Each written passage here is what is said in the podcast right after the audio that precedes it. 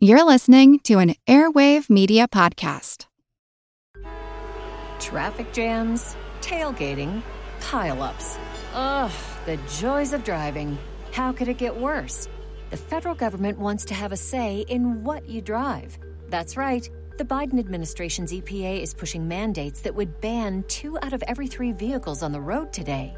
Don't let Washington become your backseat driver. Protect the freedom of driving your way. Visit EnergyCitizens.org. Paid for by the American Petroleum Institute. All you need is a few minutes to start your day off with something historic when you listen to the This Day in History podcast. Every day, there's a new episode for you to listen and learn about what happened that day way back when. So, listen and subscribe to This Day in History wherever you get your podcasts. That's This Day in History wherever you get your podcasts.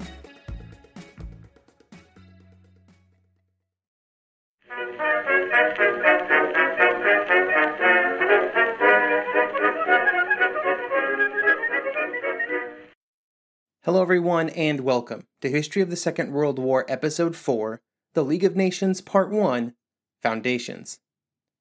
The League of Nations was important for many reasons. Its creation during the Paris Peace Conference trumpeted a new era of international relations and also represented the triumph of a new view of the world and how nations should interact on the global stage. Instead of a world of anarchy, where war and conflict were not just possible but inevitable, the very existence of the League was a testament to the fact that there were many who believed that the world could and should live in peace. The goals of the League and those nations that supported it were to create a world where there was an option for nations to settle their differences without wars, to improve the world through cooperation, and to provide a way to safeguard human rights around the world. To accomplish these goals, roughly 50 nations sent delegates to Geneva every year after 1920. They would meet and discuss, plan, and negotiate to try and improve the world. They would try to find ways, through their coordinated actions, that the world could be made into a better place, and they would fail. The League would not fail in all of its efforts, but it would fail in the ones that really mattered, and each of those failures had a different cause and a different consequence. Some of them were due to the active resistance of some of the leading nations within the League itself. Others were due to actions of those outside the League, and others almost appeared to be based on pure chance. But the League was not a complete failure. It did not prevent future wars. It did not convince nations to openly work together economically. It did not safeguard the rights of minorities. But it did increase international communication and cooperation. Economic and healthcare professionals would be brought together to share knowledge and information and to try and encourage all nations to participate in programs to improve the economic situation and well being of people around the world. The next three episodes will be about the League of Nations. First, what it was and what it hoped to be, how some of its programs were implemented around the world, and then how it failed in its most important missions. The creation of the League of Nations occurred because one person wanted it to, and that person just so happened to be the President of the United States at the time of the First World War. Woodrow Wilson was first elected president in 1912, and he would be reelected in 1916. During his second term, he would oversee the entry of the United States into the First World War, and then would represent the country at the Paris Peace Conference. Key to the American position during the war were the 14 points that Wilson would announce to the world in early 1918. Most of the points addressed specific territorial concerns, but there were some points with broad implications if they were to be applied to the world of 1918, like point 5, which stated, quote, a free, open minded, and absolutely impartial adjustment of all colonial claims, based upon a strict observance of the principle that in determining all such questions of sovereignty, the interests of the populations concerned must have equal weight with the equitable government whose title is to be determined. This point was seen as possibly problematic by the large colonial powers of Europe. While these points did not directly relate to the League of Nations, they were a clear indicator of Wilson's priorities during any peace negotiations. When the conference began, Wilson immediately started pushing for the creation of the League of Nations, in both private meetings with other leaders and during the more public, open, official League gatherings. Just to be clear, the League, or at least an international body with the purposes of the League, were not wholly an original idea. It had been a concept that had gained support around the world, and specifically in Europe, in the preceding decades. However, Wilson had several key advantages that would allow him to take a somewhat fringe idea and turn it into reality. There was a strong desire by the three Western powers in Paris Britain, France, and the United States to appear united in their decisions at the conference. The British and French also needed the United States and Wilson to stay engaged at the conference and to participate in the peace. The leaders of those nations, and specifically Lloyd George and Clemenceau, found that the easiest way to get Wilson to agree to almost anything was to express support for the League of Nations. They even allowed uh, Wilson to set up a commission on the 25th of January to hash out the official League of Nations proposal.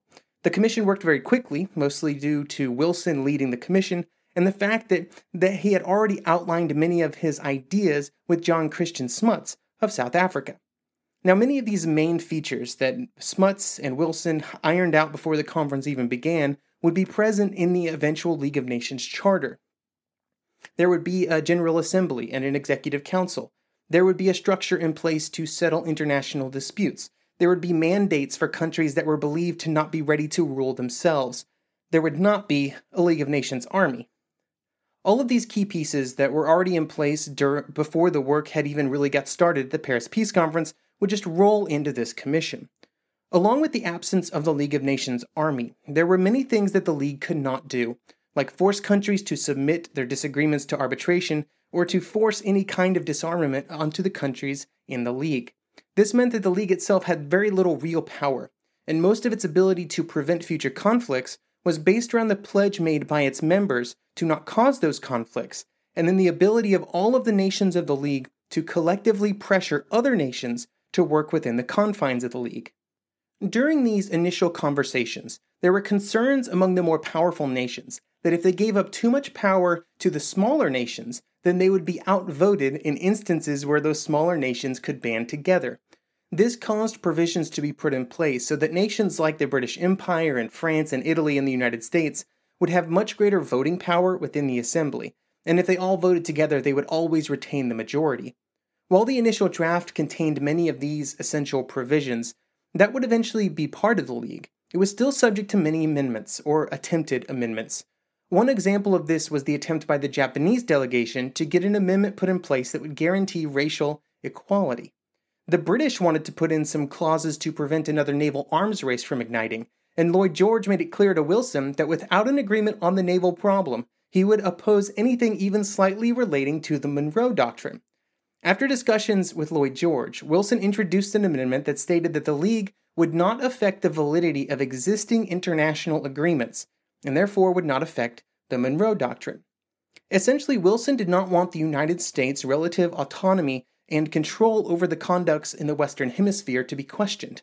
But the French asked a simple question by pointing out that there was already a provision in the League's charter that said all countries who joined the League had to make sure that their international agreements with, were in accord with the League's restrictions. If the countries that joined the League followed this, uh, Wilson's amendment was unnecessary. Unless, of course, Wilson believed that the Monroe Doctrine ran afoul of some of the contents of the League's covenant. Now, instead of backing off on his amendment, Wilson continued forward, and in the process, several more amendments were made, all of which collectively robbed the League of whatever power it may have had. Existing international agreements were to be unaffected. The League would have no power over domestic affairs. Countries could leave at any time, and they could also refuse to enact any mandate from the League. Whatever actual possibility for future good the League had in its initial drafting was robbed from it in the last two weeks of April 1919 when the final discussions and amendments were made. Most of these amendments were put forward due to concerns that the international body would have too much power, and it would be those concerns which would rob the League of any real power whatsoever. The eventual charter for the League covered many topics. Beyond the general structure and makeup of the League, it also contained many We'll call them aspirational ideas. Article 8 expressed, quote, the maintenance of peace requires the reduction of national armaments to the lowest point consistent with national safety and the enforcement by common action of international obligations. End quote. It would go on to say that all members of the League would work towards these reductions.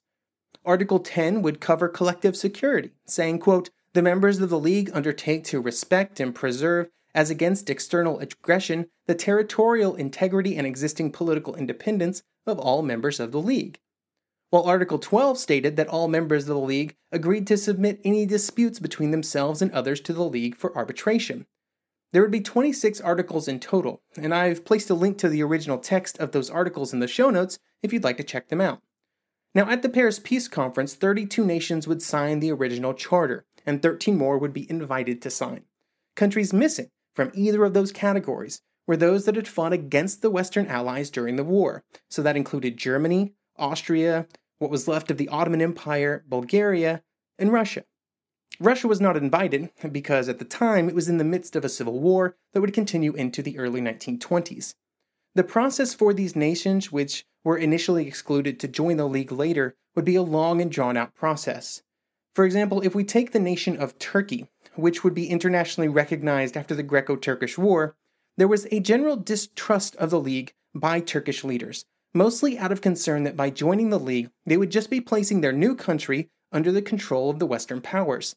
It was not until almost a decade later, and the relations between those Western powers and Turkey had greatly improved, that Turkey would seek to join the League. It would not be until July 1932 that the process would be complete. The Soviet Union would not join until 1934, by which point the League was already in the process of seeing several nations leave after Japanese aggression in northern China and Hitler coming to power in Germany. The Soviet leaders hoped that joining the League would provide some benefits in the realm of collective security, an idea that was at the very core of the original League of Nations concept.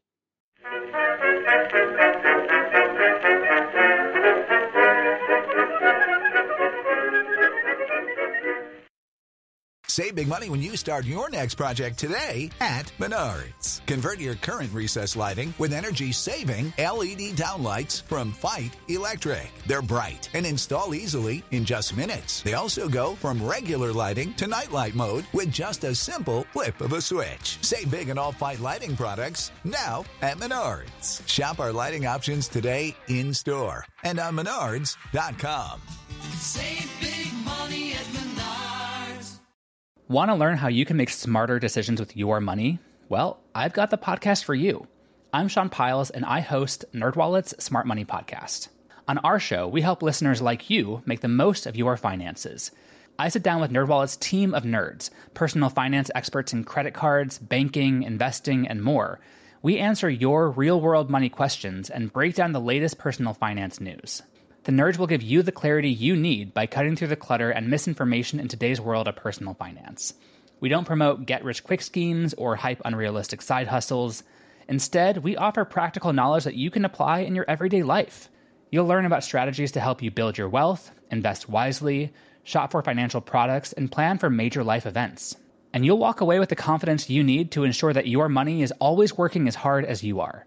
So turn to the nerds to answer your real world money questions and get insights that can help you make the smartest financial decisions for your life. Listen to NerdWallet's Smart Money Podcast wherever you get your podcasts.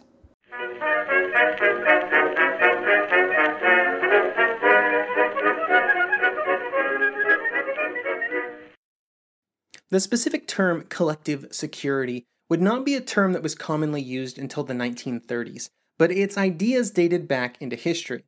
It was the idea that there could be an international agreement among nations that would, by their collective strength, put enough pressure on all nations to prevent any single nation from going outside of the accepted geopolitical norms.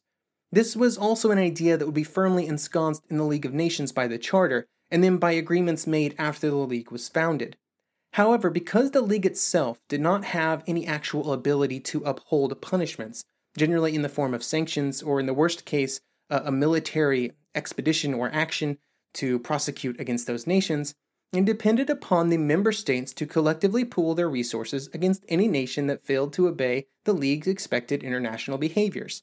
There are some obvious prerequisites for collective security to properly function, and it would be those prerequisites that would prevent the League from being successful in its implementation, especially during the 1930s. Basically, for the League to be able to force nations to obey its own international laws, the members of the League must be ready, willing, and able to put enough pressure on any other nation. This works, but only as long as the members of the League are strong enough, economically and militarily, to bring this pressure to bear. When the United States did not join the League, the League lost one of its strongest members, at least economically, and without their presence, the British government had to take the lead. They were often hesitant, especially when they lacked the backing of the French, to lead the way on such actions as economic sanctions, because those sanctions also had the tendency to hurt the economics of the British Empire. The unwillingness of the British to fully commit to economic sanctions when they might have been needed, and an even greater resistance to resort to military action without the full backing of every other member of the League, would be a critical component of the League's failures in the early 1930s. Failures that would lead many to question the ability of the League to uphold its collective security guarantees. When the First World War ended, many nations believed that the economy and international finance structures from before the war would return. However, due to the economic devastation caused by the war, this did not happen very quickly. To try and understand the post war economic world, the League of Nations created the Economic and Financial Organization, or EFO.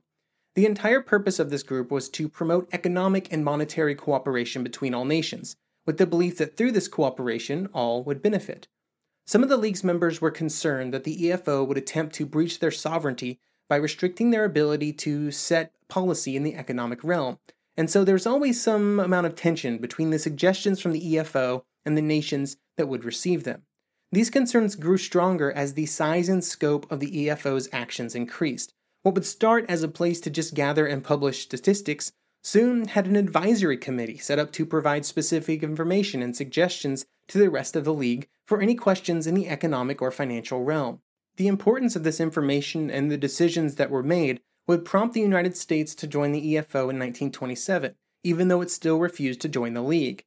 It would also in 1920, be in 1927 that the first World Economic Conference would be held. The conference was attended by economic experts from 50 nations, including countries that were not yet part of the League of Nations, like the United States or the Soviet Union. Like many conferences, it had no ability to directly act on anything, but it would create many resolutions which advised all nations of the world on how best to help the world economic engine run at greater efficiency. This included statements emphasizing the importance of free trade and, and benefits of greater cooperation between nations. The advice from the EFO was well received in the relatively good economic environment of the late 1920s, but after the beginning of the Great Depression, it was harder for the EFO or really any other international organization, to find receptive leaders in the nations around the world, as more and not less barriers to economic cooperation were erected in the early 1930s. While the EFO had a very global scope for some of its conferences and discussions, it would also seek to provide detailed answers to detailed questions.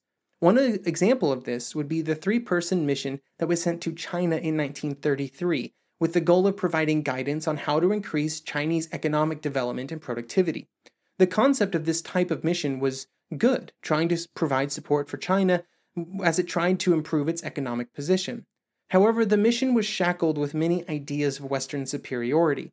The concept of Western superiority was in many ways enshrined in the League's original charter, with the idea that more modern Western nations should try to help the more uncivilized parts of the world, which in this case included China.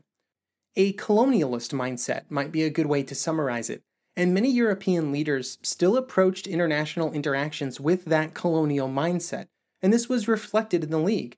It was also reflected in this EFO mission to China. This meant that the actual actions and recommendations to China looked a lot like the League trying to take the basic tenets of Western economic development and just apply them to China, instead of trying to take the local situation as a starting point to improve. For many local problems, the solution suggested was a wholesale replacement of local systems with ones that looked more like the ideal Western system. The exact structure of these systems was generally up for debate, and for the most part, the recommendations given to the Chinese leaders were soon irrelevant, given the fact that China was about to enter into over a decade of conflict. While there were certainly some problems with how the League of Nations treated groups around the world, there were some genuine attempts to make sure that the rights of minority groups around the world were protected. Many of these would come in the form of clauses related to the protection of minority groups, which had been rolled into many of the treaties that had ended the First World War, and which the League of Nations was called upon to enforce. The main purpose of these protections was to provide the minority groups, both within Europe and the wider world, protection from persecution, and to provide them with a way to raise concerns to the international community. They could do this by writing petitions to the League, which would be given to a committee of three, which was made up of representatives from three countries which were chosen for their neutrality. Then, in theory, the Council would determine the best course of action to address the concerns raised by the petition. If the concerned nations could not come to an agreement, then it would be forwarded on to the League Council, the executive body of the League. However, if it was forwarded on to the League Council, it would be made public and put on the public record of the League, and this meant that often the nations involved in the petition would come to some kind of agreement, promise concessions or reforms, or whatever was required to make the petition essentially disappear and to preserve the nation's reputation. Within the League, there were two competing priorities when it came to protecting minorities. There were the smaller countries, especially those of Eastern Europe, who had signed their minority agreements after the First World War. These had been put in place because the larger nations of Western Europe did not want these new multi ethnic states to oppress minorities within their territory or to implement policies of forced immigration. While the smaller nations had signed the treaties, by the 1920s, they were already resentful of the fact that they had placed restrictions on their ability to implement certain domestic policies. These restrictions were not the largest complaints from these nations, though, but instead that they were being held to a higher standard than those nations who had been so insistent about the minority treaties to begin with, such as the United States, Italy, France, and the British Empire. These larger nations did not want the international community investigating or interfering with their actions, especially how they were treating minority groups either domestically or in their colonial holdings around the world. The excuse that they would use to avoid any restrictions was that the larger and older nations had already developed systems to assimilate the minorities within their territories and to fold them into their nations, a capability that they would claim the newer Eastern European states did not possess. This friction between the members of the League would prevent many attempts to protect minorities, because enacting such protections would require all nations to submit to following them, and there were some that never would. This problem was probably the largest reason that the League's policies on minorities were failures. If nothing else, this failure can be seen in how the minorities around the world interacted with the League itself. In 1930, 204 petitions would arrive in Geneva, but six years later, in 1936, that number had dropped to just 15. This clearly displayed that, regardless of the actions of the League, the minorities around the world that they were theoretically protecting had lost faith in the ability of the League to actually act on their concerns. During this period, essentially no meaningful action would be taken because the Western powers, who were the only ones powerful enough to force change, simply refused to fully acknowledge that something should be done. This resulted in Germany actually becoming the strongest advocate for minority rights, which is, of course, a bit odd given the actions that would occur in Germany just a few years later. During this time, the Germans were concerned about the rights of German minority groups in several Eastern European states. Edward Beneš, the League representative from Czechoslovakia and president of the League in 1927 and 1928, would say, quote, In the end, things came to such an extraordinary pass that the totalitarian and dictator states, Germany, Hungary, and Italy, persecuted the minorities in their own territories, and at the same time posed as protectors of minorities in states which really were democratic. Eventually, many of the nations in Eastern Europe would publicly renounce the parts of their treaties dealing with minority rights. And while the League would fail in its attempts to protect minority rights almost from its inception, it would not be the only concept that proved hard to properly accomplish. Another would be the system of mandates created around the world, which will be our topic for next episode. Thank you for listening, and I hope you will join me next episode where we will talk about the League of Nations around the world, both in the mandate system and in Asia.